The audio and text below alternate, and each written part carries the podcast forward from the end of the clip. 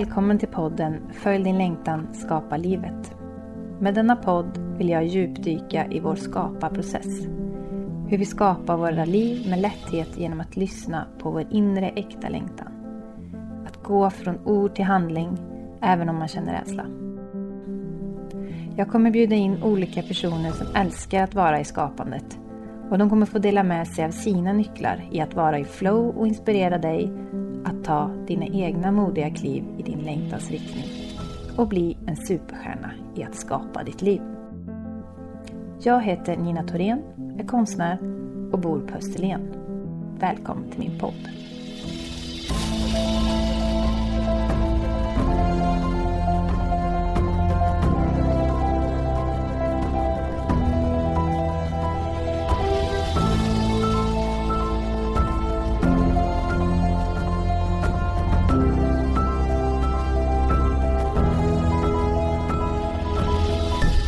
Dagens gäst är konstnären Fredrik Sologubb. Hans artistnamn är Dive Madhouse. Fredrik har ett färgstarkt och naivistiskt uttryck inom det figurativa abstrakta måleriet. Hans största inspirationskälla är hans fascination för drömmar och kontakten med sitt undermedvetna. Fredrik är även grundare av Artist Arena, ett konstnärscommunity vars syfte är att stötta konstnärer på sin resa och att vara en proffsig kanal för konstnärer att hitta sin publik. Vi pratar om vikten av att få in det abstrakta tänkandet mer i samhället. Och avsaknaden av naturliga fysiska rum i samhället där vi kan mötas helt öppet och sårbart och prata om känslor kring de små och stora frågorna i livet. Det som vi konstnärer har privilegiet att få utforska i vårt skapande, i relation med oss själva. Vi försöker också att sätta ord på vad flow faktiskt är och hur det känns. Det och mycket annat får du nu ta del av. Välkommen Fredrik Sologubb till Följ din längtan, skapa livet. Tack så mycket. Och du, ditt artistnamn eh, som konstnär är ju även Dive Madhouse. Ja, Ja. exakt. Du, de som inte känner till dig, eh, vem är du? Eh, bra fråga. Det undrar jag nog själv också ibland. Men eh, jag, är, eh, jag är verksam som konstnär. Eh, idag med bas i Stockholm. Där vi befinner oss idag. Jag har jobbat som konstnär på heltid de senaste sju åren ungefär. Jag är född i Paris eh, men uppväxt eh, på västkusten i Göteborg. Och ehm, ja, varit en del svängar även i, eh, över USA. Och här i Stockholm sen, eh, vad blir det nu, tre år sedan? Tre år kanske, ungefär. Och innan dess hade jag studion och showroomet i, eh, i sockerbruket i eh, Majorna i Göteborg. Och nu så i Stockholm är det Och nu i Stockholm är det i Midsommarkransen. På Midsommarvägen 17 sitter jag. Och jag är en abstrakt samtidskonstnär. De som inte har liksom sett dina verk. Mm. Kan du beskriva lite ditt formspråk och kärnan och, och så? Ja, eh, jag målar, ganska, jag målar improvisatoriskt och eh, hittar mycket inspiration till mina verk. Det är mycket färg, eh, abstrakt och i vissa fall med inslag, med figurativa inslag på ganska stora, eh, stora tavlor. Så min mellansize är väl ungefär 120, 145, 50. Eh, ännu större och lite mindre. Inspirationskällan till min konst skulle jag säga är mycket från drömmar och mitt undermedvetna. Så jag observerar väl och noterar eh, fragment och former och färgställningar i drömmar som jag någonstans noterar och lägger eh, bak på liksom, minnet eller ett eh, minnesblock fast i mitt huvud och som jag sen utforskar och fortsätter arbeta på när jag kommer till min, eh, min eh, studio. Och sen i detta så utforskar jag också och har en löpande dialog eller strävan efter en löpande dialog med eh, mitt eh, undermedvetna.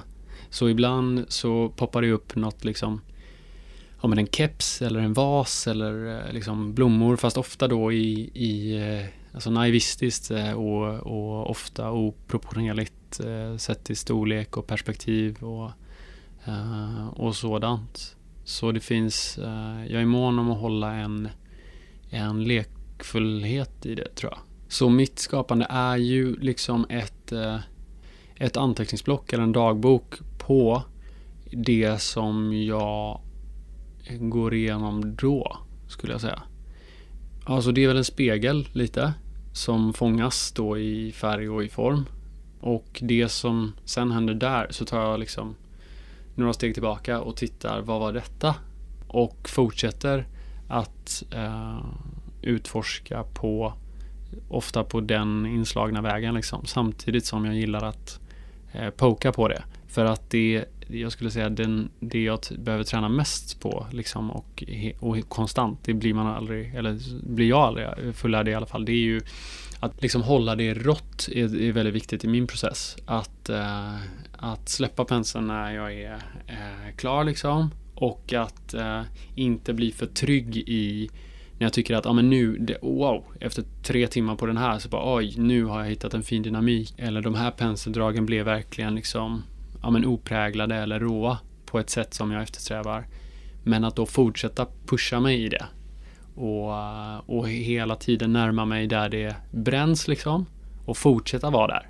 Inte bara, men nu har jag, nu har jag varit där det bränns i två timmar så nu kan jag ta mig till där det är lite, lite lugnare liksom. Utan fortsätta hela tiden uh, vara där. Och det är ju ett konstant arbete. Uh, det, och, så där skulle jag säga att jag, uh, det är väl där jag lägger min liksom medvetna arbete. Och sen få uttrycket, det sköter sig lite självt ja. om du har gjort jobbet, typ, skulle jag säga. Ja, att det är en direkt översättning men samtidigt lite bearbetat på vissa ställen. Absolut. Ja. Och den balansen däremellan. Exakt. För du känner dig liksom inte riktigt, riktigt nöjd när det är för rått. Du vet, så här, det blir för lite. Eller det liksom känns som... Ja, eller? fast det är snarare... Det, det kan jag vara mer nöjd med ja. än att det känns för tillrättalagt. Det är det, sista, det är det sista det får vara. Så inte hålla på där och oh, en prick till där. Exakt. ett streck till. Ja, exakt. Nej. Och det är ju den dialogen med sig själv eller med sitt undermedvetna eller mitt undermedvetna då i detta fallet. Så det är jag som målar. Eh, på mina tavlor i alla fall. Eh, eh, så skulle jag säga att det är hela tiden den dialogen och fråg, liksom, hålla dialogen öppen med tavlan, med mitt sinne och eh, liksom body and mind typ. Och så, så är det väl så att jag lite löpande föreslår för mig själv. Liksom. Kan jag, så det är väl så dialogen går. Jag kastar upp lite, vad tror vi om att jag ska göra lite här liksom. Mm. Eh, utan att veta vad det egentligen ska bli eh, där. Så, ja, men kör liksom. Mm. Och så är det väl lite att det går. Kan det bli ibland att det blir nästan som att du vaknar upp? Oj, har jag gjort det här? Mm. Du vet när man kommer in i det här riktiga flowet mm. och jag hängde inte riktigt med här för jag var ju där och nu är jag här. Ja, och, ja, och mm. det blir ju som en high liksom. Mm. Alltså det blir ju som en, och det kan bli som en eufori liksom. Mm. Och det är den man hela tiden eftersträvar. Ja, det är de kickarna. ja, ja men verkligen. ja. Och det är det som man, som jag lägger ner jobbet för liksom. Sen är vägen dit lika spännande. Det är ju den som gör att euforin kan uppstå sedan det som jag nästan eftersträvar ännu mer är nog det här när jag är eh, helt där. Eh, och det är det, jag målar ju liksom en del performance art och live och så här på olika ställen. Och, och jag jobbar ju inte på ett annat sätt när jag jobbar i min ateljé än när jag målar inför massa människor. Utan det är ju samma. Och jag målar väldigt energibaserat liksom. Så det blir mer, för vissa säger så ja men är du, är du nervös när du ska måla live eller känns det inte press? Tvärtom. Jag har ju, om det är 50 personer som tittar eller 100 pers, då har jag ju energin från 50 pers eller 100 pers. Mm. Uh, och jag skulle säga, och på det så är det det absoluta nuet typ. Den euforin som är, jag tror den är på andra sidan eh, spektrat typ. Eh, båda euforierna är spännande liksom. Men i mitt, jag tycker den när jag, när jag verkligen känner, så det är väl den eftersträvar nog mest typ. Att jag är, på tal om det du sa med det direkta, det är nog den häftigaste känslan tror jag jag upplever i, när jag kommer dit. Det gör jag inte hela tiden. Men eh, det är den jag eftersträvar ännu mer tror jag nästan i att jag är så in tune med eh, f- ja, vilket ord man vill använda, flowet eller liksom inre kanalen eller och den här forsen, för det, jag ser det som en fors liksom, som jag tror att alla har i sig. Och det handlar om att, att träna på att tuna in till det och att låta det passera, vilken konstform man än håller på med. Liksom. Om det är skrivande eller musik eller färgkonst eller keramik eller skulptur. Och jag ser det, jag ser det nog som en fors, men när du är i det, jag upplever det nästan som när du är i en, alltså du är en enorm fors. Den häftigaste känslan för mig, det är när du är mitt i den enorma forsen. Och då blir det typ som stormens öga. Och du, jag känner hur jag är mitt i stormens öga. Och jag liksom kan typ ta in det som är omkring mig samtidigt som jag vet att det kommer bli en, liksom ge upphov till en till väldigt stor känsla av, av att vara tillfreds när jag drar de här, de, de här penseldragen. Och det går inte att beskriva hur det kan komma sig eller hur jag vet att det här kommer bli, eller med oljepastellerna, att det här kommer bli rått på det sättet som jag verkligen eh, eftersträvar. Så det skulle jag säga är, är, är det häftigaste stället, tycker jag, att att befinna sig i. Och det gör man, inte så ofta. Det är som att man redan vet innan man vet att det här blir bra. Mm, När jag gör sådär. så. Det, det är Bra nästan uttryckt. som att allt, man ligger steget före sig själv. Ja. Eller i det, Ja, typ. ja det, är i, det är som att allting, det, allting är bara självklart. Ja, Det är som, och den färgen och den färgen och, och jag Ja. blandar då och de färgerna ihop och det. Och, sen- och, och, sen, och sen eh, är det som att, oh shit, vart kom den färgkombon ifrån? Ja. Alltså jag tror, det, det, jag har inte det, men det, jag, jag, jag tänker att det är nog typ som att ha absolut gehör och veta att du har absolut gehör.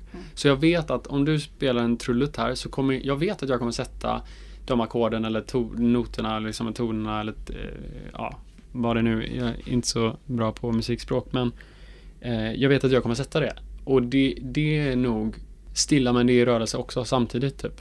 För att som du sa, så här, det är som att man är steget före. Ja, det är typ så. Fast du är samtidigt helt Ja. i det. Samtidigt. Ja, du är för, du, ja. Där Du är vi före- kv- kvantfysiken. du är före än vad du tror att du är fast du är i det. Ja, ja. Men du är båda, Ja, tror jag. ja, eller hur? Ja, det är ju mäktigt alltså. Så du är som att du är på flera ställen samtidigt. Mm. Och jag tror också att vi har en alldeles förenklad bild av vad tid och rum är. Och jag tror att konstformer är ett sätt, tror jag. Einstein eh, hittade väl wormholes liksom. Men jag tror att konst är ett utlopp där, liksom till något andligt. Eh, och som kan ta sig någonstans mellan tid och rum liksom. Ja, den här som kan utanför sig själv Ja, upplevelse ja. liksom. Ja, Mm. och alla som håller på med någon form eller har hållit på med någon form, oavsett om det är första gången någon någonsin gör det eller sådär, har ju, förstår vad man pratar, pratar om när man säger det. Liksom. Mm, Ja, utan att Det är en universell grej. som här, vi försöker sätta ord på det för Mm. det, är, det är roligt att försöka sätta Mm. ord på det. Men det är som att, eh, ja, det är det som är så härligt att prata om eh, upplevelsen också. Ja, För att själv försöka förstå sig på den nästan. ja verkligen. Du, vart började din, din första längtan Mm. till att eh, gå i den här riktningen att bli konstnär? Mm. Vad var din första ursprungslängtan? Och det frågar ju folk som samlar min konst eller kommer och tittar och så här, eh, så här. Har du alltid målat? Och jag eh, är inte en sån som alltid har målat. För mig, jag, dels höll jag på väldigt mycket med idrott. Jag höll på med eh, liksom elitsatsa i eh, badminton av alla sporter. Och sen höll, liksom satsade jag mycket på skolan också. Tänkte väl gå en eh, akademisk, eh, ett akademiskt håll liksom. Och hade ingen som helst tanke på att jobba med något eh, eh, kreativt så. Sen har jag väl alltid varit kreativ inom, inom formerna för det jag har hållit på med. Ett kreativt utlopp var väl är att jag har skrivit, jag har alltid skrivit av mig. Men jag har inte tänkt på det som att jag gör något kreativt. Utan det har bara varit att jag har ett behov för att göra det. Och sen kom väl, när vi började närma oss konsten då liksom, så kom väl det när eh, jag, jag ser nog lite begynnelsen på den här inslagna vägen.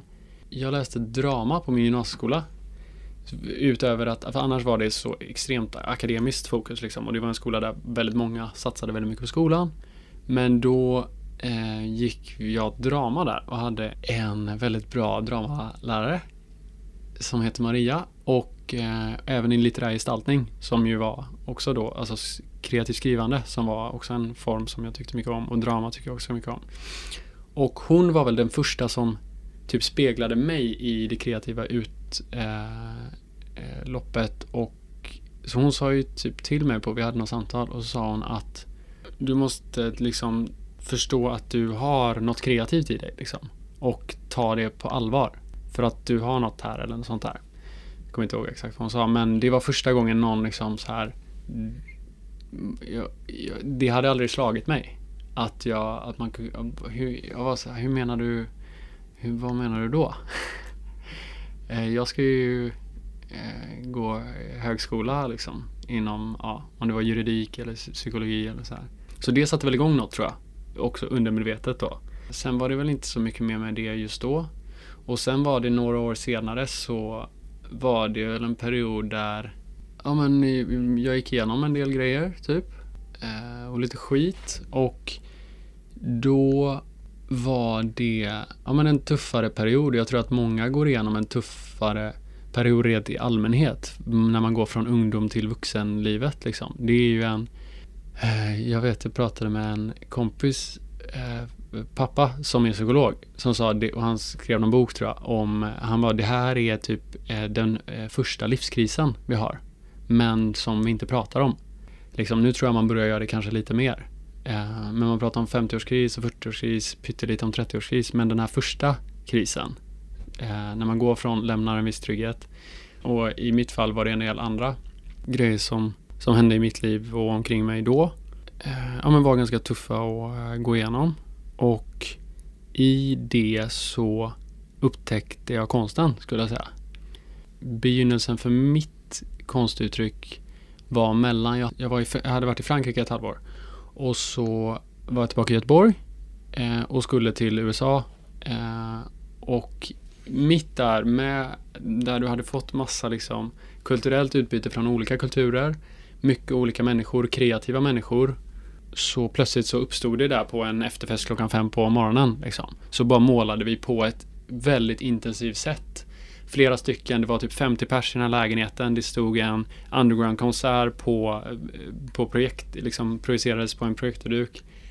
Och eh, då fick jag en helt, helt euforisk känsla, upplevelse tillsammans med andra och och sen efter den upplevelsen så jag gick bara och la mig eh, när jag vaknade på morgonen så var det helt dödstyst. Lägenheten var helt tom. Skillnad. Ja, stor kontrast alltså. Ja. Och eh, då går jag ut i, detta är en eh, vindslägenhet som har liksom sidofönster om du tänker. Så stod morgonsolen in och då stod morgonsolen, då var det i en sån vinkel att morgonsolen stod rakt in på tavlan som jag hade målat. Och det var ganska mycket reflexiva färger så den liksom typ sken. Liksom, som påminner mig om att vi hade målat eh, eh, kvällen innan eller natten innan. Så det satte sig, eh, liksom att det där vill jag komma tillbaka till. Den känslan som jag hade där. Och sen var jag då i USA ett tag och så sen när jag kom tillbaka för att eh, bearbeta och kanske ta itu med lite grejer som, som var på hemmaplan så eh, tog det ganska hårt på mig tror jag. Och det var ganska, ja det var ganska eh, jobbiga grejer att, att arbeta med. Och i det så skulle jag säga att konsten och kärleken var det som hjälpte mig att komma ur det. Så jag skulle säga att det har en väldigt liksom viktig roll i, eh, i mitt liv och värdet jag ser av det. Och det speglade väl jag också då i den första utställningen som jag gjorde efter eh, de här åren eller den här perioden som jag kallade för promenad i mörker. För att så som jag såg det under tiden jag gick igenom de grejerna så var det inte, alltså ibland kan det eh, gestaltas att det är liksom så intensiva smärtor eller intensivt mörker när du, när du liksom hamnar i en situation. Det behöver inte vara ditt fel liksom. Du bara är är där du är. Eh, eller med dem du har omkring dig eller vad det nu må vara. Och det du tar igenom. Men det som jag tror det som tär på en mest är nästan det här lågfrekventa tärandet. Och när du jobbar med grejer och det är inte bara upp till dig att lösa vissa grejer. Så därför valde jag att kalla det en promenad i mörker. För det är inte det slitiga utan det är som att du går en promenad liksom. Du går ganska lätt och det syns kanske inte alltid på utsidan. Ja, där är den personen ute och går här på kvällen liksom. Billigt talat då i vissa fall. Men du kan fortfarande ha det. Det kan fortfarande vara typ konstant mörker omkring dig. Även om det är en promenad du är ute på. Och, eh, och den, så det var min första utställning som väl var markerade slutet på det kapitlet tror jag. Och efter det, efter jag hade haft den vernissagen så var det som att det bara släppte. Man, så enormt mycket grejer liksom. Och eh, det gav sen upphov till, då målade typ första tavlan som är på sättet jag målar nu skulle jag säga. Som är mer, men lite mer färgstarkt och eh, större och så här. Så det släppte liksom på massa grejer. Och det jag upptäckte då var ju liksom att jag kan uttrycka mer med mer färg, liksom färgstarkt. Jag målar ganska färgstarkt liksom. Och med det kan jag uttrycka mer och jag får själv mer energi av det liksom. När liksom det är varmt och molekyler de rör sig snabbare, det alstrar mer energi än om det är kallt. Liksom. Och eh, det är väl någonting som jag, jag känner mycket och eh, väl har lite som, som grundidé i, eh, i det sättet jag, eh, jag arbetar. Och dina färgval då? Ja, mm. väldigt mycket, exakt. Mm. Exakt. För jag har förstått, visst du målar på golvet? Mm. Ja, det gör jag med. Jag älskar att måla på golvet. Nice. Ja. Mm. Varför målar du på golvet? Jo, för att jag målar på ouppspänd duk. Ja, jag med mycket. Ja. ja. och jag gillar att hälla mycket färger. Ja, jag hör det. Så, så, så därav. Och jag, gill, jag känner mig mer grundad för jag kan liksom stå och vara på tavlan på de ställen där det är torrt självklart. Ja. Och jag kan vara mer med tavlan ja. och gå runt tavlan och gå ifrån och gå nära och sitta och jobba nära. Alltså det är som... Jag skulle nog inte kunna jobba ihop med ett staffli längre. Nej. Det... Jag, jag, hör, jag förstår dig till 100 procent. Mm. Och det det är på samma sätt skulle jag säga. Och du slipper, du slipper gravitationen när du inte vill ha den. Liksom. För ibland så här, om du vill att det ska rinna eller så här, mm. då det, kan det ju vara nice att ställa upp den. Ja, precis. Men äh, det hör jag dig på 100 procent. Hur har det sett ut sen då? Efter den här första utställningen? Mm. Nej men då, då insåg jag väl att det här är typ det jag måste göra. Då var det väl så här, okej, okay, hur ska jag kunna sätta upp en bas för att faktiskt kunna göra detta? Och eh, sagt och gjort så satte väl, jag väl upp en plan och då, då gjorde jag så att jag jobbade i typ två år ungefär, mm, typ 150-200% för att kunna lägga undan en buffert.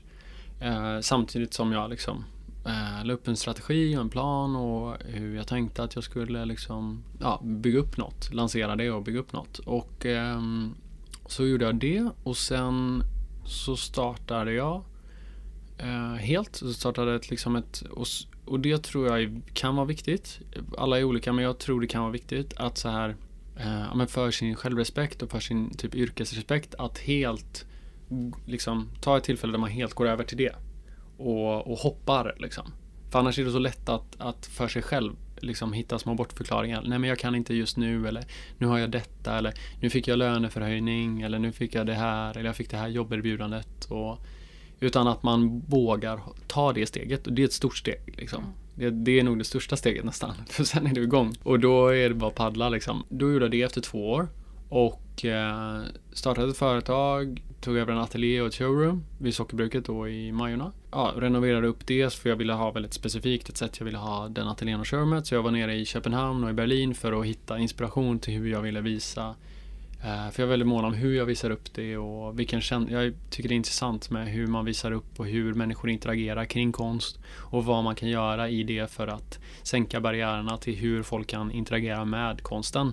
För att på så sätt också hjälpa fler att kunna upptäcka konst. På, på det renoverade i typ fyra månader. Sen hade jag en, eh, en öppningsutställning. Och sen därefter så var det ett galleri som hittade mig i London. Som ville ställa ut och då ställde de ut lite av mina stora grejer. Och där hittade ett management mig i Kina. Som ställde ut mina grejer på, gjorde tre olika utställningar med mina grejer i Kina och sen tog det typ fart tror jag. Så då hittade lite gallerier i New York mig och sen ja, så har det blivit så det, väl, när det väl satte igång så tog det typ, alltså jag öppnade showroomet i, eh, i maj och det var typ i slutet av maj som jag ställde ut dem i London och sen så bara eh, stack iväg typ. Och det skulle jag väl säga om vi kommer in på det liksom att så här, det går. Eh, alltså att, och det är väl någonting som jag är, tycker är otroligt viktigt att Alltså två delar och båda delarna är typ lika viktiga. Att ta dina drömmar på allvar. Negligera dem inte, förminska dem inte. Och någonstans är det ju liksom, det är du som sätter nivån på vad du har för drömmar. För alla andra kommer alltid tycka mindre än det. Och det är väldigt viktigt tror jag att ta sina drömmar på allvar också när de är utanför ja, men normen typ. Eh, så här, vad man kan göra. Eller hur? Det, jag går igång nästan på människor som gör det man inte ska göra. Ja, jag med. Ja. Jag med och gör det med en jäkla grit liksom. För att det, del ett är så här, ta din dröm jäkligt stort liksom. Alltså dröm så stort.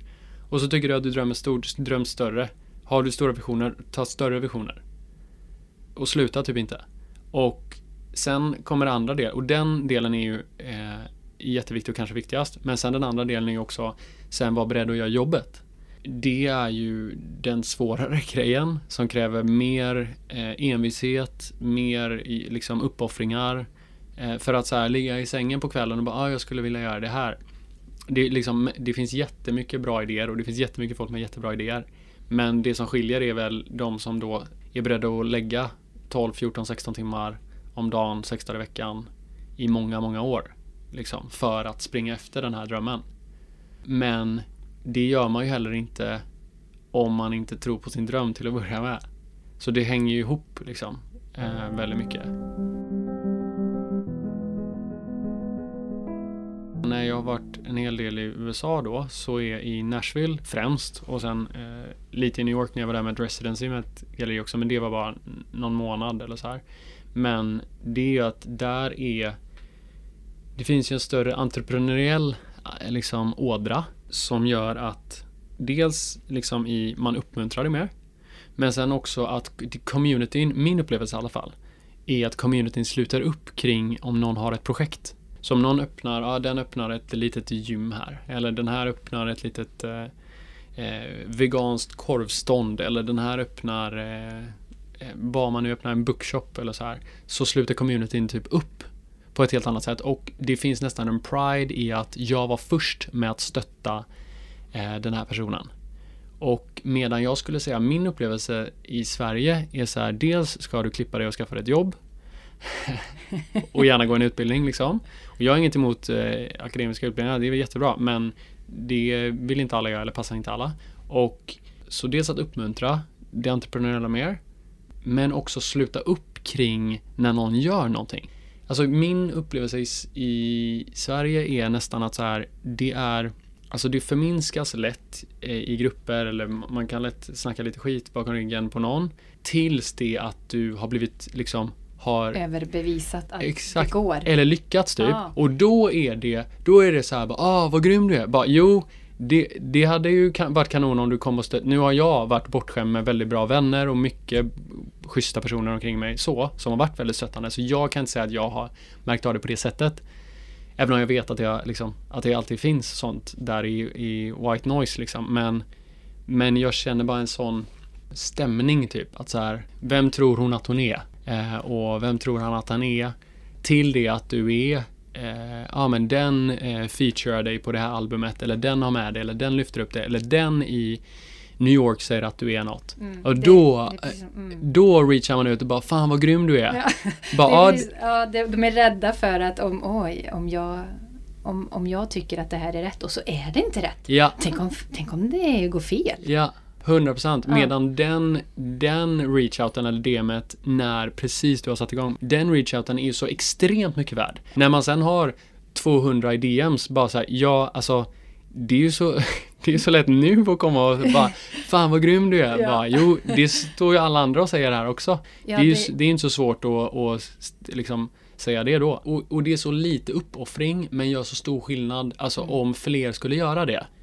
Får vara nybörjare eller i början på en resa. Eh, att vi borde, vi borde hylla det. Ja. Liksom. Att du vågar göra något nytt. Och så, och så har ju vi hela eh, det spännande med att få följa det. Det är ju spännande. Liksom. Andra människor gillar ju att lägga över sina rädslor på andra. Ja, Det, jag, de- jag tror det. Och det, jag tror det. Mm. Absolut. Så, så hur Inte kommer... alla självklart, men en del. Ja, Det är vanligt förekommande. det är vanligt förekommande när man pratar på mass liksom, nivå. Mm. Eh, så som uppmaning då, Mm. liksom trenduppmaning, att bara ser ni någon som gör något som är nytt som bara, det där var kul, vad spännande, eller något sånt. Mm. Bara skicka liksom, vad kul att du gör det, lycka till. Du har startat en blogg eller den har startat, börjat göra egna kläder eller den, har, den ska ut och, på en lång resa eller så här. Skriv bara, för det gör all skillnad. Eller när har, din polare startar en podd, den behöver inte veta vad det ska bli. Den behöver inte veta, okej, men hur ska du få en miljon eh, eh, subscribers?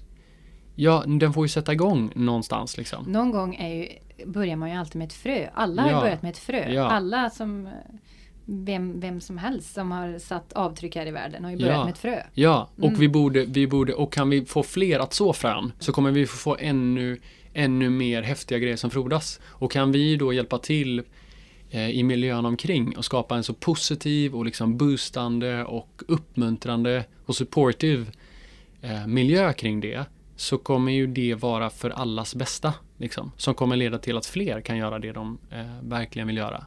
Har du någon eh, dröm om att vara en del av att skapa någon sån här slags community? Mm, Mm? absolut. Ja, Och vi, det håller vi ju på med. ja. kan man säga. Så här lite frö till det då var ju liksom, alltså ganska tidigt då, eh, 2017 typ, liksom, eller när grejer började ta fart, så var det ju ganska många som, eller en del som hörde av sig liksom, bara hej, hur eh, gjorde du det här, eller hur gjorde du så, eller hur kom du till det här, eller hur nådde eh, du här, eller hur, hur kunde du ställa ut det här? Dels liksom gav jag gärna lite tips och råd sådär, men samtidigt så kände jag väl att eh, Helt, jag hade varit i lite olika branscher liksom. Så kom jag in i konstbranschen och såg att det här är ju en Det var en väldigt konservativ bransch. Det är en bransch där väldigt mycket konstnärer ligger längst ner i makthierarkin liksom. Och eh, där kände jag väl så här Okej, intressant liksom. Redan då började det också parallellt Började jag fundera på hur kan man vara med och förändra detta till det bättre? och på samtidigt där man ger mer eh, makt till konstnärerna skulle jag säga. Eftersom jag själv också är konstnär. Så men det tog väl ganska många år innan det hände något vidare med det. Men sen har ju det lett fram till att eh, jag har varit med och dra igång något som vi kallar för Artist Arena som är en, en eh, community helt enkelt av konstnärer för konstnärer med väldigt många av de delarna som jag saknade när jag satte igång och fortfarande inte tyckte fanns. Liksom. När en vill kunna liksom ta steget och ta nästa steg med det och kunna jobba med det så är, innebär ju konstnärskapet ganska många delar. Och det innebär att en, en kommunikation, liksom, det innebär eh, ja, du vill ju kanske sälja och försäljning, marknadsföring, nätverkande är jättebra och jätteviktigt liksom eh, och ger dig massa kunskap och ger dig en trygghet liksom om någonting händer och så här. Eh, så det vi gjorde var ju dels att kunna hjälpa konstnärer med hur man kan eh, eh, visa sig på ett professionellt sätt eh, för, för intressenter, för kunder, eh, hänvisa folk till ett ställe där det ser snyggt och proffsigt ut. Men också, så det gör vi en del men, och mycket, men även i liksom resurser och att, att hjälpa till och eh, vidareutveckla ens, ens kunskaper med grejerna omkring i att vara konstnär. Eh, liksom, så med, med webbinar, vi hade ett webbinar här för några månader sedan med en, en gallerist i Los Angeles som ger amerikanska marknaden ser ganska annorlunda ut än den svenska skulle jag vilja hävda. Och eh, gav hon liksom massa tips och råd från, och hon har jobbat med jättestora, eh, Eh, från ett gallerists perspektiv i LA eller New York till, direkt till vår community liksom, som kunde ställa eh, frågor och så här. Och ho- där i USA skulle jag, skulle jag vilja hävda att det är mycket mer att det, det är mycket större krav på att du ska kunna vara, skul, ska kunna kommunicera som konstnär. Eh, det är nästan en grund, eh, grundförutsättning. Eh, och eh, det ser man även på institutionell nivå. Eh, jag tror att när jag var där så introducerade Estefania, den här eh, galleristen då, eh, introducerade för Eileen som är eh, director på Mana Contemporary som ligger i, de har väl i både New Jersey och om det är Chicago. Eh, som är, är typ en launchpad till liksom de stora samlargrupper i, i New York och så här. Och det hon sa när jag träffade henne eh, och då har hon ändå ganska mycket pondus i New Yorks samlarkretsar liksom.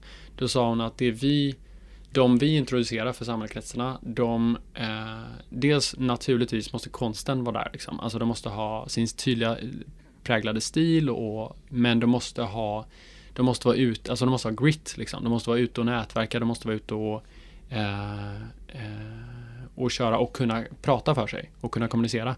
Det, annars lyfter vi inte upp dem liksom. Så, och den, så det är en helt annan, det vävs in en helt annan business eh, aspekt där skulle jag säga. Och det är ju ändå, det är väl dagens största konstmarknad liksom. Så det kan ju vara värdefullt att lyssna på vad de gör. Eller hur? Det är ju guld, guldtips kan man ja, säga. 100 procent, 100 procent. För eh, någon som drömmer att ta det vidare från att vara, bara, vara en, bara vara en hobby. Liksom, Ja, för att kunna sätta sig själv en vis, vis, vision. Liksom, dit ska jag. Vad Exakt. behöver jag göra för att då komma dit? Exakt så. Så det försöker vi då i resursdelen eh, i communityn då att med webbinar, e-kompendier, coaching liksom och i det så rör vi, vi, det enda vi typ inte rör är konsten. Utan det är mer grejerna omkring. Hur du, vad du ska tänka på när du jobbar med det kommunikativa, nätverkande, försäljning och eh, ja, typ allt annat eh, förutom konsten som är väldigt stora delar i när du är professionell konstnär skulle jag säga. Och där har även nätverksdelen så har vi tagit fram vad vi kallar för ett buddy program. Det är som en eh, eh LinkedIn eller Tinder light eh, kallar vi det. I, där kan du liksom se andra eh, konstnärer i communityn per kategori, abstrakt eller figurativ eller contemporary eller eh, fotokonst. Läsa mer om den och direkt ta kontakt med den.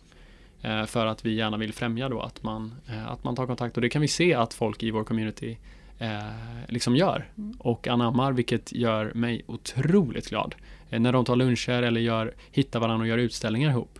Eh, och sen har vi ju då även ett showroom eh, i Vasastan där vi, eh, där vi har utställningar med våra konstnärer. Och nu det senaste vi har tagit fram är också en mark, eh, market kallar vi det, Artistry in Market, där man också då kan, kan sälja. Men vi tar väl rollen som att facilitera det, skulle jag säga. Så det är liksom du sätter upp dina grejer och, eh, och vi hjälper till att få ut det och visa upp det eh, och visa upp det på ett proffsigt sätt med liksom UX eh, user experience liksom sida så att den är eh, snygg och effektiv. Men det, det liksom kunden köper från dig. Så sånt gör vi. Mm. Lovely! Ja, det, är, hu- det är väldigt kul. Det ger väldigt mycket skulle jag säga. Mm. Och det, ger, eh, det känns väldigt meningsfullt och vi är bara i början. Liksom. Det vi håller på att bygga, på tal om visioner och så här, så det eh, men vi ska ju bli en av världens största eh, konstplattformar. Liksom. That's it. Och inte bara där man liksom säljer konsten, utan med alla grejer omkring. Du ska bara kunna komma till oss som konstnär och så tar vi resan ihop. Det är vad vi, vad vi har som vision att göra. Det är ju underbart att ha någon att hålla i handen. Ja, För att det är så många man sätter, Det är ju väldigt många hinder man sätter upp för sig själv. Ehm, extremt mycket. Ja. Och hjärnspöken. Ja, oftast alla hinder kan ju gå över på en sekund. Ja, Egentligen. Ja. Det är bara vad man, vilken sanning man, man vill tala om för sig själv. Ska vi gå in lite mer på det här abstrakta världen? mm, mm. För där, eh, innan vi börjar spela in så kom Mm. vi ju in på en så himla intressant tråd där. Ja. Så det vill jag ju lyfta och, och få med så även lyssnarna får Ja. höra om det. Ehm, för ja, du är ju inne i den abstrakta världen. absolut. Och hur, din, dina, filosofi, hur din, ja, dina tankar går kring det här abstrakt tänkande och, Mm, just det, det var det eh, och det. Ah. Ja, värdena i, i visionärt abstrakt tänkande. Och där tror jag konsten har en väldigt stor roll att fylla. Alltså, så här om jag drar en parallell, det kan bli ett sidetrack, men vi ska försöka hitta tillbaka till det här. Nej, kör bara. Eh, men, nej men, eh, jag var ju ganska mycket i Frankrike när jag var väldigt liten. Jag är född i Paris och sen var vi tillbaka mycket där på somrar och så här och hade mycket av, av den kulturen. Jag gick på, på ett dagis där det bara var eh, fransmän i Göteborg och, och franska eh, franska lärare och du eh, fick bara prata franska annars blev du puni som betyder straffad. så det var skambrån. Du var hårt hållen. ja det var man. På franska dagiset var man absolut det. Eh, men det visste inte föräldrarna om. och vi vågade inte säga det för vi trodde att vi hade gjort massa fel. Vi hade skött oss dåligt men eh, men det som är i Frankrike, liksom även när jag tar tillbaka en del som vuxen, är att där är ju liksom kulturen är ju typ det högsta. Alltså även om du är entreprenör eller gör något häftigt projekt eller så här. Det är så här, ja ja, men, men säg att i mitt fall då om jag är konstnär, jag var på ett bröllop för några vänner i, i Bretagne. Eh, där den ena maken då var eh, fransk, så hans sida var fransk. Och där var det ju massa spännande människor. Men de ville inte prata om det de gjorde, för de hörde att jag var konstnär. Så det ville de, det var det enda de, ja ja, men nu ska vi prata om liksom mat och kultur. Och alla hade typ en relation till det. Eh, och till då, om vi tittar på den kulturella liksom skillnaden Frankrike-Sverige, så är ju, är ju liksom konst är någonstans i marginalen i, i samhällslivet, i, tror jag i det politiska också, men, men även i folks vardag. Eh, ja, vi har en tavla där eller vi har det här, men det är inte en del av eh, det är inte en, en, del av allt annat, eh, tänker jag. Jag tror inte alla riktigt har en relation till konst på det sättet. Och jag tror att vi med det också går miste om, nu kommer vi tillbaka då till det visionära och abstrakta tänkandet som är inneboende i kulturen och i konsten i att, och det tror jag man skulle behöva, det skulle vara gynnsamt att ha det mer i skolan och, och övningar kring det. Eh, ja, men som vi pratade om i liksom ett, ett eh, starkt sekulariserat samhälle där det är mycket fokus och det är väl av goda anledningar liksom, och har lett till mycket gott men på akademi och på liksom, eh, det, det strikta och det rationella. Eh, det är jättebra men ta när vi pratar om och, och, innan vi satte igång på den pratade vi också om liksom hur snabbt världen utvecklas och allt, allt med teknik och så här. I att i framtiden kommer vi bara om 5-10 år så kommer det finnas tusentals jobb som vi inte ens inom branscher vi inte ens som kanske inte ens finns idag. Och hur förbereder man sig? Hur förbereder vi som samhälle en en eh, eh, liksom grupp människor som ska jobba med någonting som inte idag finns. Då måste vi träna människor på att tänka abstrakt. Liksom, för vi ska förbereda folk för att jobba med någonting som inte idag finns. Det behöver inte vara så farligt, även när vi lever i lite osäkra tider ibland. Att så här abstrakt, jag, jag tror väldigt mycket på abstrakt och visionärt tänkande och jag tror att fler, det hjälper oss till att vara kreativa inom vad man än jobbar med. Oavsett om man är liksom, vad vet jag, om du jobbar med ekonomi eller om du jobbar med, med ja, inredning eller, eller om du är läkare så är, är den kreativa delen tror jag är, är, gynnar alla branscher. Och ja. Ja, det var ju också det här med att våga vara nybörjare. För att det, alla ja. behöver ju vara då, våga utsätta sig på, eller för, att vara nybörjare i det här. För det är ju ett nytänk allt hela Exakt. tiden. Och hur mycket det öppnar upp jag tror ju på riktigt att när man gör något, bara, bara det här när man sagt att åka en helt ny väg till jobbet mm. eller eh, upplev något helt nytt mm. eller då vara nybörjare. För då släpper du ju alla förväntningar. Och när du inte har några förväntningar på någonting då är det ju som att det nästan, det måste ju bildas nya kopplingar. Det gör det. Jag tror det finns forskning på det. Ja. Och sen tror jag att det finns forskning, det är mycket forskning på det här för, alltså hur förundran eh, påverkar oss. Och jag tror ju att vara nybörjare och inte ha några förväntningar. Du kan vara förväntansfull, men inte förväntningar. För att en för, förväntansfullhet, det är ju bara en känsla av att det är någonting jag kommer att få uppleva nu. Men förväntningar, det är ju så här, ja men jag vet att den byggnaden kommer där, jag vet att det, ja, det, och det för, ja, jag har en förväntan över att det, den här kommer att svara så, den kommer att göra så. Um, så att du har boxat in din vision om vad som ska hända. Um, så att vara nybörjare tror jag är guld värt. Det tror jag absolut och inte bara det, det är det absolut värdena du får av det. Ah. Men också så är det ju en förutsättning om vi vill fortsätta utvecklas. Att man tillåter sig att vara nybörjare på grejer och hitta en trygghet i att testa på nya grejer. Eh, för precis som du säger att och då, då utvecklas vi ju på personnivå men säkert också vad gäller liksom våra kompetenser och vår hjärna Och eh, att vi känner att vi, det är meningsfullt det vi håller på med. Ja, och bygga upp till, tilliten.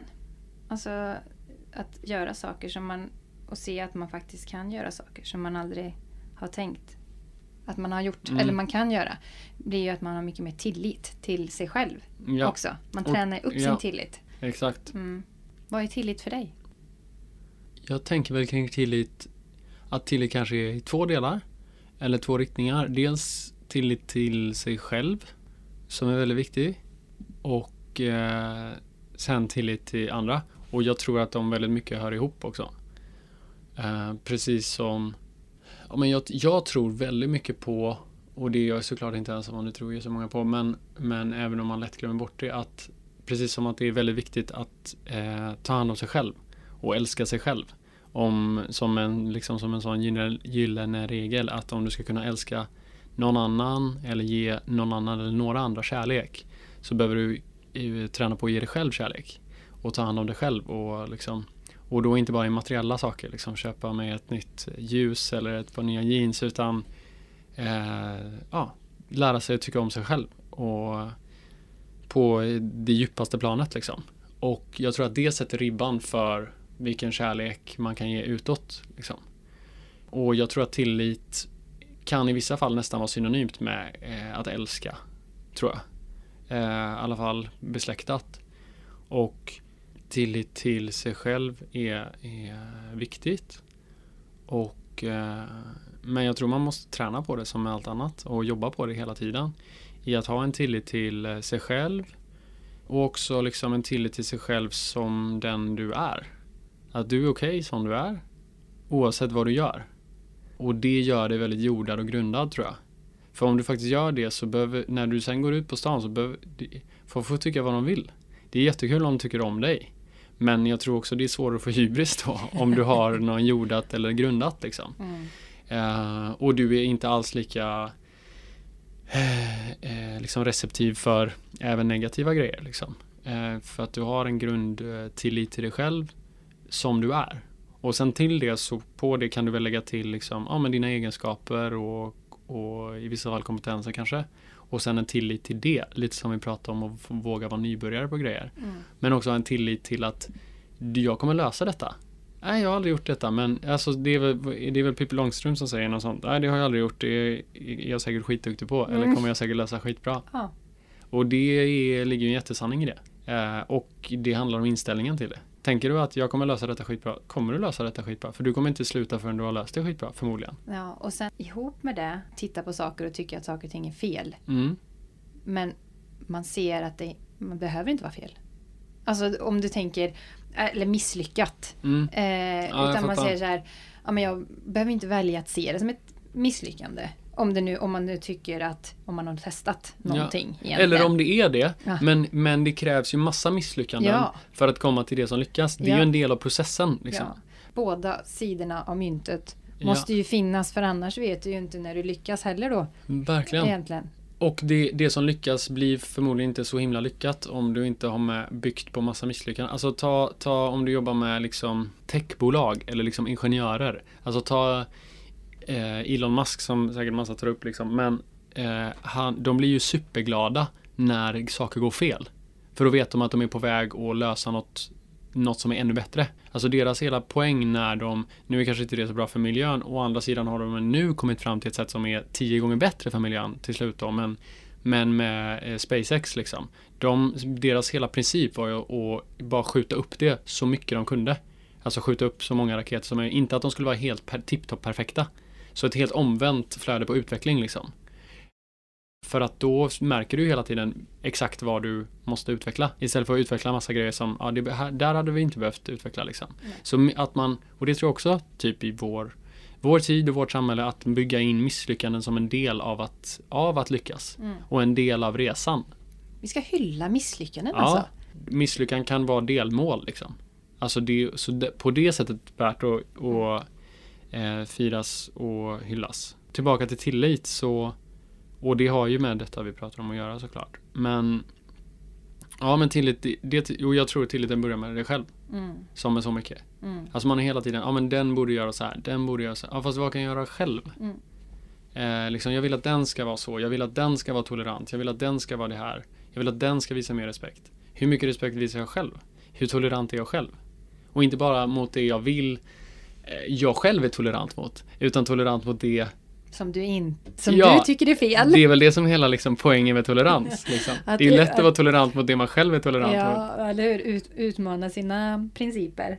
Ja, och det växer man ju också av, Ja. tror jag. Mm. Så, och och det, där ligger ju en tillit också. Mm. Att även om du och jag tycker helt olika om det här, vi har en grundtillit. Och den tror jag är extremt viktig liksom i, på liten skala, men den är ju elementär på samhällsnivå. Och där tror jag, det är väl ett tema man behöver säkert prata mer om. Alltså tillit till varandra. Liksom. Att, man inte, att man tror vettigt om varandra. Även ens meningsmotståndare. Tänker du kring tillit? Ja, ja, jag är med, helt med på det, på det. Jag har ju alltid en grundtillit då till andra. Mm, mm, Att alla vill mig väl. mm. Och det gör ju att jag går in med en inställning att det är ingen som vill mig illa.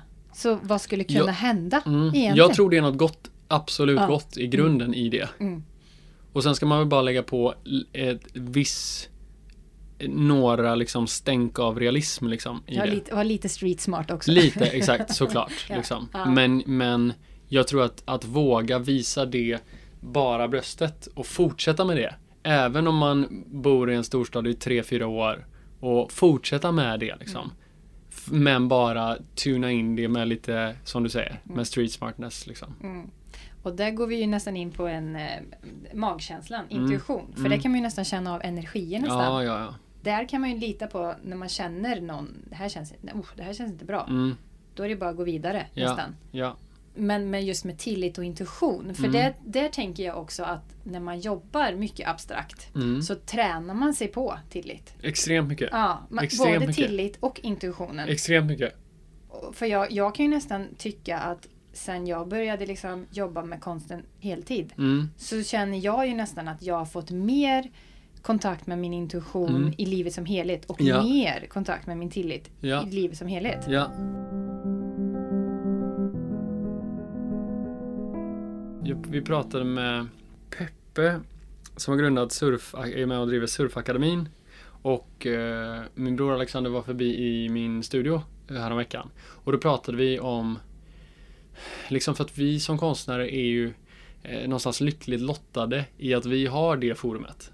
Men i en annars sekulariserat samhälle som inte har så mycket av det andliga, av liksom ett emotionellt, ett forum där du kan bolla emotionella funderingar. Eh, eller bara prata om känslor som är. Du behöver inte hitta någon lösning på ett problem, utan det är bara, jag känner så här. Jag, är bara nere nu. Eh, och inte för att jag vill vara nere, eller så här, men jag är bara nere nu. Men då pratar vi mycket om tilliten, men också som du pratar med, att jag, du har kommit närmare liksom tilliten till dig själv, eh, i, även utanför rummet konst liksom. Om jag förstod Ja, det rätt. precis, precis. Och det, för vi pratade om det att liksom i vår del av världen så saknar jag de rummen, Mm. de forumen. För att alla, alla håller inte på med konst, alla kanske inte kan hålla på med konst. Men, men var, ska, var ska de träna på den tilliten då? Jag tror inte du tränar på den tilliten i att sitta i Excel-ark. Liksom. Eh, inget ont om Excel-ark och det är säkert terapeutiskt för vissa, i, för vissa grejer. Liksom. Men jag tror ju, och för mig så tangerar det också nästan liksom det här andliga. Att, eh, för tillbaka då när jag var eh, och vart, jag var tillbaka åtta, nio gånger i Nashville. Där och Hendersonville. Där det är ju eh, inte så sekulariserat, det är ju mycket religion liksom. På, på, i ett svenskt perspektiv, på gott och ont. Och så är det absolut så. Men där jag var, i den communityn, i den liksom megachurchen som var där, jag såg att den hade väldigt mycket gott att erbjuda också. Liksom. För att där fanns, på tal om tillit, både på individnivå men på gruppnivå, där vi, på, eh, när man gick i high school där då, så eh, varje onsdag så var det, så var det youth service. Eh, och då gick alla dit från hela, vi var 1500-1600 pers på den high schoolen. Alla går dit, från den liksom mest utstötta till den coolaste quarterbacken. Alla går dit och dina liksom egenskaper i skolan spelar en stor roll där. För att där är liksom det högsta den som är närmast, liksom ger sig hän mest till det forumet. Och där pratar, där pratar vi om, ja men, parallellerna är ju Bibeln och så här, eller vilken, liksom, vilken religion man nu vill tillskriva. Men, men det man pratar om är ju det vardagliga livet, utmaningar man går igenom.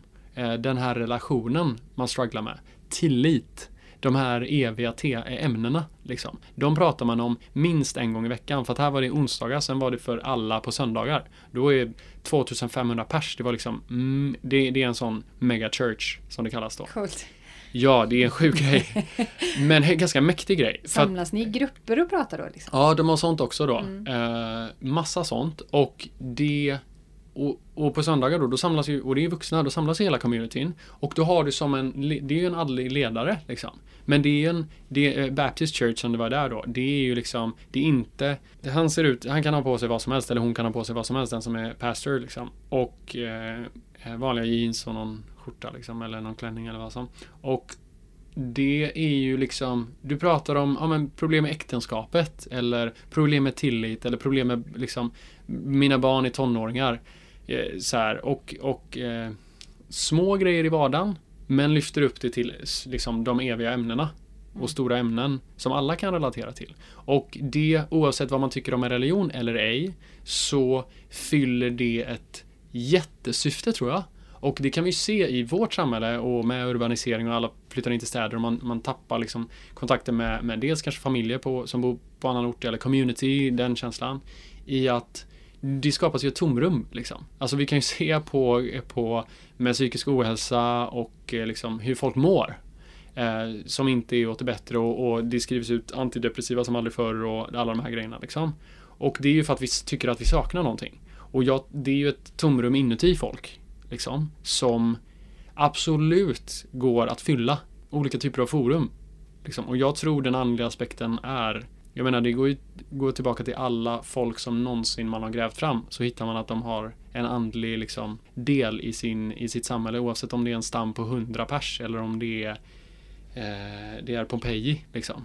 Eller någon inkaby. Mm. Så har det ju alltid någon solgud eller något sånt här som man liksom Jag tror, för i det tror jag vi speglar oss själva också. Och där tror jag vi också speglar oss i tilliten. Alltså vi är på Sunday Service då. Spelar ingen roll om du är liksom communityns stark eh, man eller stark kvinna eller liksom du är har så här mycket pengar. Eller så här. Ja, det spelar absolut ingen roll där. Du fick vara liten och sårbar ja. med det du gick igenom just då. Ja. Mm.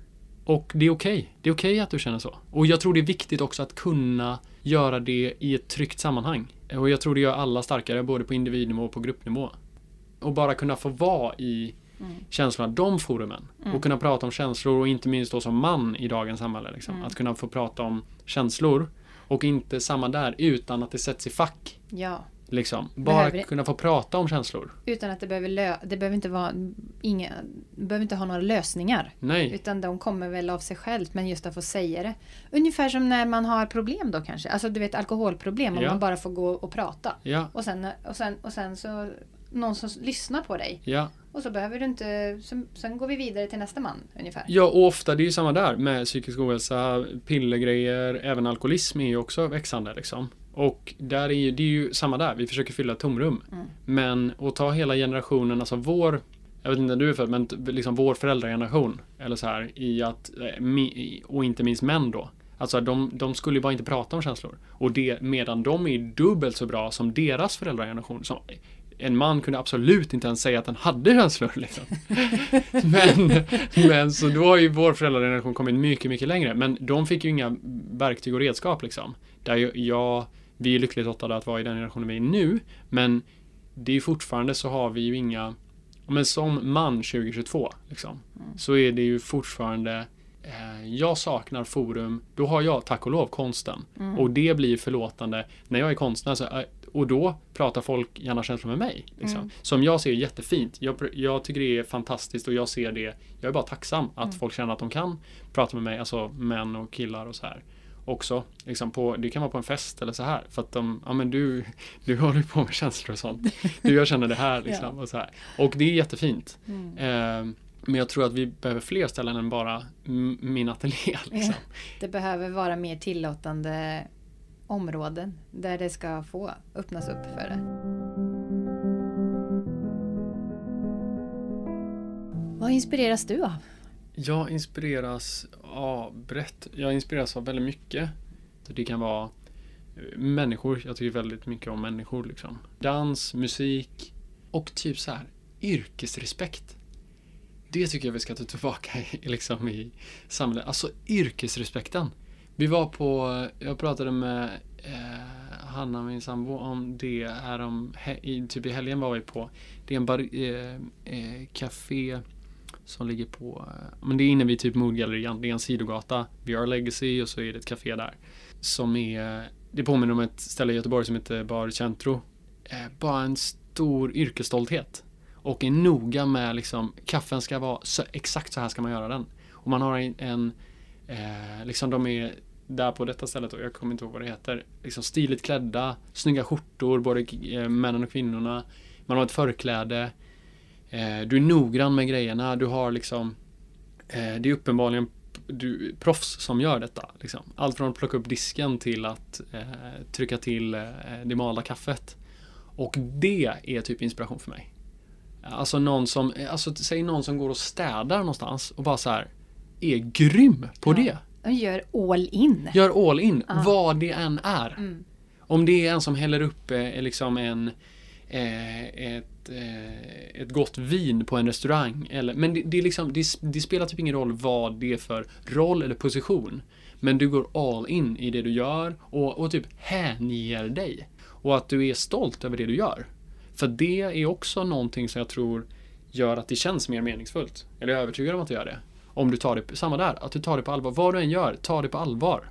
Och försök få ut det mesta av, av det där du är nu. Så tror jag man kan utvecklas enormt. Liksom.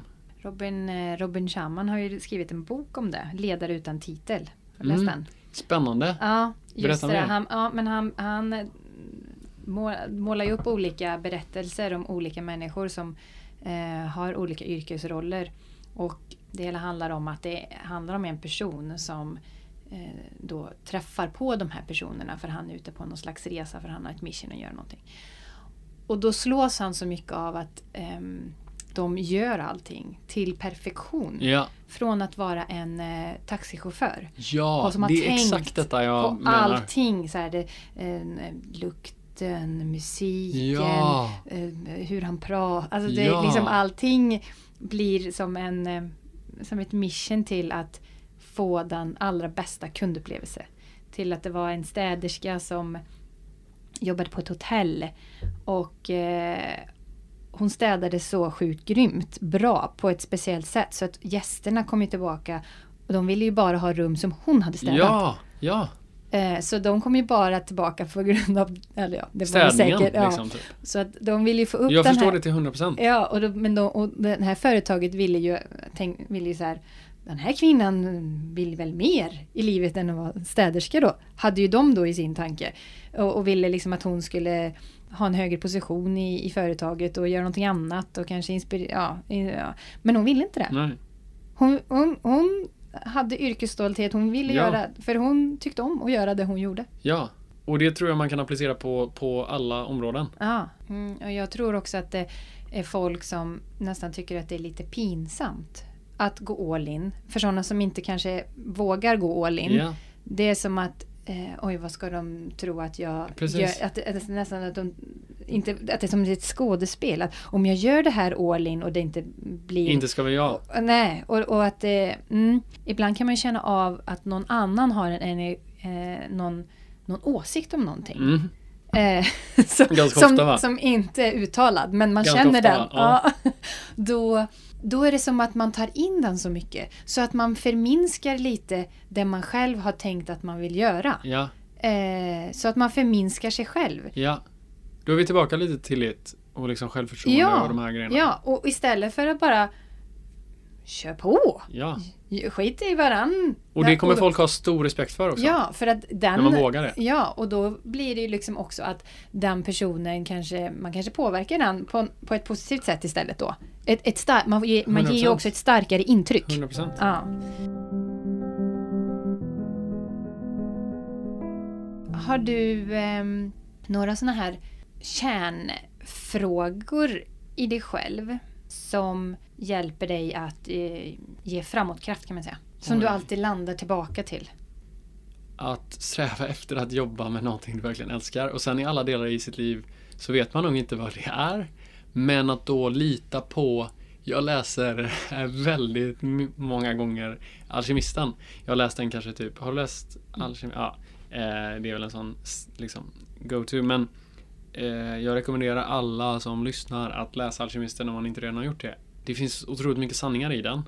Och jag kan nog nästan använda den som ett verktyg. Och jag får syn på, på nya grejer varje gång jag läser den.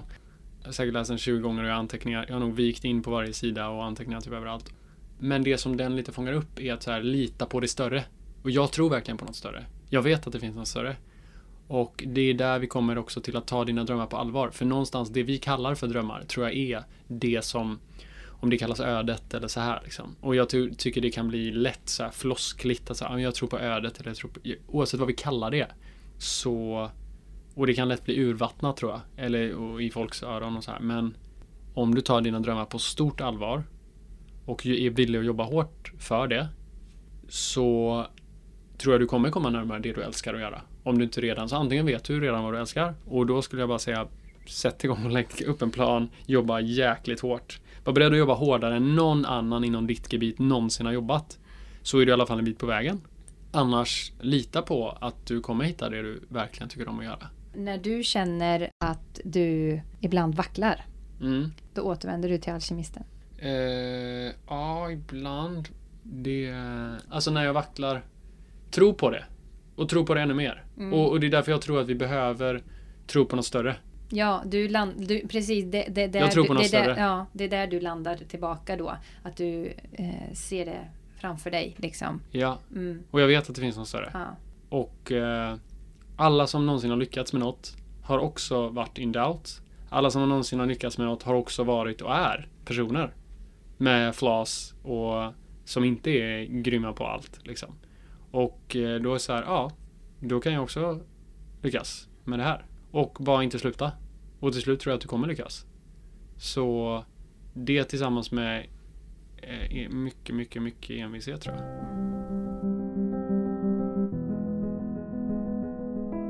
Vad skulle du vilja lämna för avtryck här på jorden? Gör så mycket positivt avtryck jag bara kan tror jag. Och det, det är väl någonting jag vaknar typ varje morgon och verkligen liksom värmer upp för att göra. Att eh, sprida bra grejer. Liksom med substans också. Liksom. Alltså allt från ett trevligt bemötande till vem som helst. Liksom, och bara hälsa på folk. Men, men att också så avtryck. Alltså jag skulle vilja göra avtryck med min konst. Och liksom Ja men jag, jag vill ju och tillbaka till att ta sina drömmar på allvar. Jag vill ju bli en av världens största konstnärer liksom.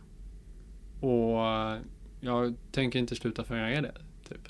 Och eh, samma med Artist Arena. Det ska bli en av världens största konstplattformar. Och jag kommer bara inte sluta förrän det är det.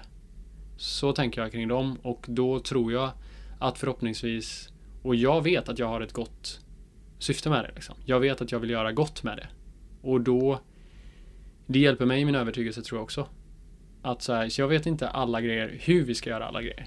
Det kan jag inte veta, sitta här och veta. Liksom. Nej, det kommer, det kommer, det löser sig på vägen. Det löser sig på vägen liksom. Mm. Men Så det avtrycket vill jag väl göra och förhoppningsvis att det gör lite gott. Typ. Mm. Att min konst hjälper några att må kanske lite bättre eller att våga spegla sitt emotionella liv lite.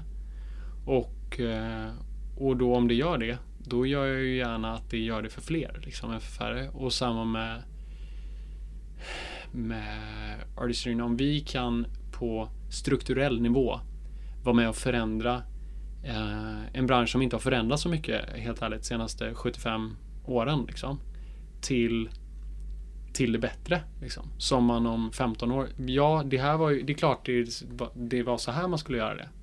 Liksom, om vi kan stärka fler konstnärer så fler kan kunna hålla på med det. Jag tror att det finns hur mycket konstnärer som helst där ute. Mm. Som jätte, eller jag vet, Mm. som jättemånga inte får se. Och man kan hjälpa dem och även hitta ett ekosystem så att fler kan leva på det. Liksom. Eh, och det görs inte över natt. Liksom. Det görs eh, långsiktigt. Men om man kan ha förändrat det, då skulle jag väl säga att jag tycker att det vore kul. Och vara på god väg. Ja.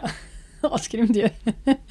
Vi var inne lite på böcker här. Har du något annat härligt boktips? Eh, Alkemisten är väl mitt allra främsta boktips. Mm. Eh, det... It's the shit. Ja, den, men den kan man läsa, den kan man läsa hur, alltså Mm. Jag läser ganska mycket så liksom. Men den är, den är nära perfektion i vad gäller att hitta, ta ner mycket sanningar. Tror jag i en bok. Och tillgängligt. Om man, eh, det är liksom lätt att ta till sig. Tror jag, för de allra flesta. Det är mitt boktips. Mm. Har du något härligt filmtips då? Ooh, filmtips. Alltså jag tycker There Will Be Blood tycker jag är väldigt bra. Som handlar om oljeruschen i, det är väl i Kalifornien. Den tycker jag är väldigt bra och välspelad. Och fångar både det mörka i människan men också drivkrafter när saker är väldigt tuffa om man fortsätter. Eh, och att det naturligtvis kan leda till galenskap. Eh, som i den. Har du sett den? Nej. Tips, se den. Underbart. Den tycker jag är bra. Den här svenska, Mig äger ingen. Stark film. Jävligt stark. Finns det någon regissör som du Ja, gillar? Ja! Liksom? på tal om All In. Ah. Darren, Ar- Darren Aronofsky. Mm. Eh, Requiem for a Dream och eh, ja, alla de. Och speciellt de tidiga typ. Den med Jared eh, Leto och eh, lite andra. Nu gör väl han den, vad är det den heter? Med den här, han som spelade typ Tarzan. Som eh, The Whale eller någonting. Ska han släppa en ny? Snacka om att gå, han går all in i alla sina filmer. Jag, så jag skulle säga typ hans filmer. Mm. De, de var inte alls så muntra. Men på tal om att gå all in Mm. liksom. Jared Leto är en väldigt, han är en stor förebild. Stor förebild på många av de ämnen vi har pratat om. Våga vara nybörjare, våga gå all in, våga inte bry sig om vad folk tycker. Alltså han blir ju liksom rockstjärna. Tillsammans med sin bror, i en ny stad. Det, alla tyckte väl han var jättetönt när han satte igång med det liksom. Ja, ah, ja, han ska vara rockstjärna, absolut. Ja, det blev han liksom. Och filmskådis. Det var väl en av hans tidiga roller i, sen var han ju med i massa, han var med i Fight Club och de här. Men eh, i den eh, Requiem for a Dream heter den väl. Eh, den var väldigt bra. Så Jared Leto är en stor serie. Skulle jag säga Dopesick, en av de, eller av de senare jag sett. Dopesick. Har du hört talas om den? Nej. Den handlar om opioidmissbruket och opioid, eh, liksom epidemin som är i USA. Som är helt sjuk. De har en sjuk läkemedelsindustri där. Så, och det märkte man, det kan jag säga man märkte av när jag var där också. Alltså jag, jag skulle säga att när jag gick i high school eller när jag var tillbaka där senare. Så jag skulle säga att kanske en av fyra av mina polare käkar antidepressiva. Som är helt vanliga personer. Och det är ju liksom en sån sjuk industri där, läkemedelsindustrin. Det är ju för att folk tjänar pengar på det. Såklart. Så, men Dopesick. Hett tips. Mm. Har du några platser som har gjort ett speciellt avtryck hos dig? Ja, men jag måste väl säga mycket mycket Hendersonville skulle jag säga har gjort ett djupt det- Det är ju en tid också, jag var där när jag var 17-18 i ett år typ och så här. Det är en tid där man är, man är väl mottaglig Mm. och blir lätt en tid som stakar ut en väg typ. Jag tror man kunde få syn på sig själv där.